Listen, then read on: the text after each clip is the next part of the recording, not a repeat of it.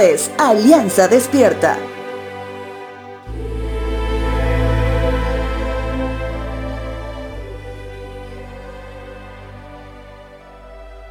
El día de hoy cerramos otro libro que está en el Nuevo Testamento. Te hablo del libro de Apocalipsis, libro que es la culminación de las profecías acerca del final de los tiempos.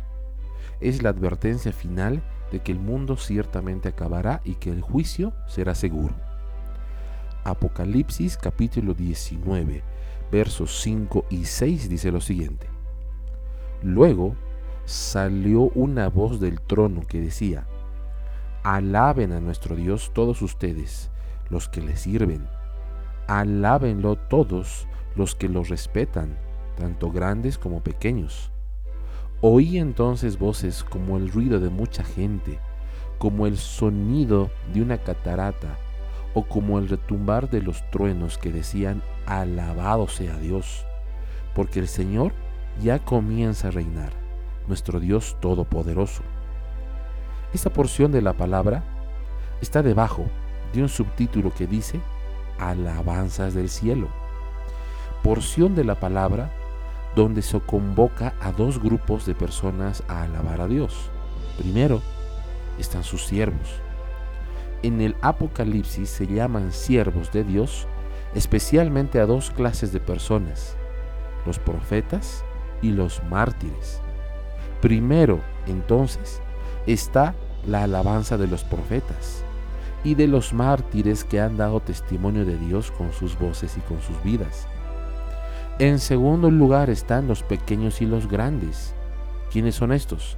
Bueno, se refiere a los cristianos de todas las capacidades intelectuales y categorías sociales y de todas las etapas de progreso en la vida de Cristo. Por tanto, esta palabra es una cita universal a alabar a Dios por sus poderosas obras.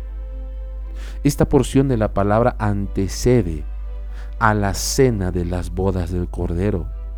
Eso quiere decir que las voces todas, con sus diferentes grupos, serán de aquellos que sean parte de ese tremendo evento. Recuerda, el juicio de Dios a la humanidad es real. Si aceptaste a Jesús como el Salvador de ser condenado en el juicio, no tienes que temer. No tienes que temer del juicio de Dios que vendrá sobre el mundo entero, como se describe en el libro de Apocalipsis. El juez está de tu parte. Antes de que comience el juicio final, debemos testificar a amigos, familiares y vecinos acerca de la oferta de Dios de la vida eterna en Cristo. Los eventos de este libro son reales. Debemos vivir nuestras vidas como verdaderos creyentes para que otros noten nuestro gozo acerca de nuestro futuro seguro.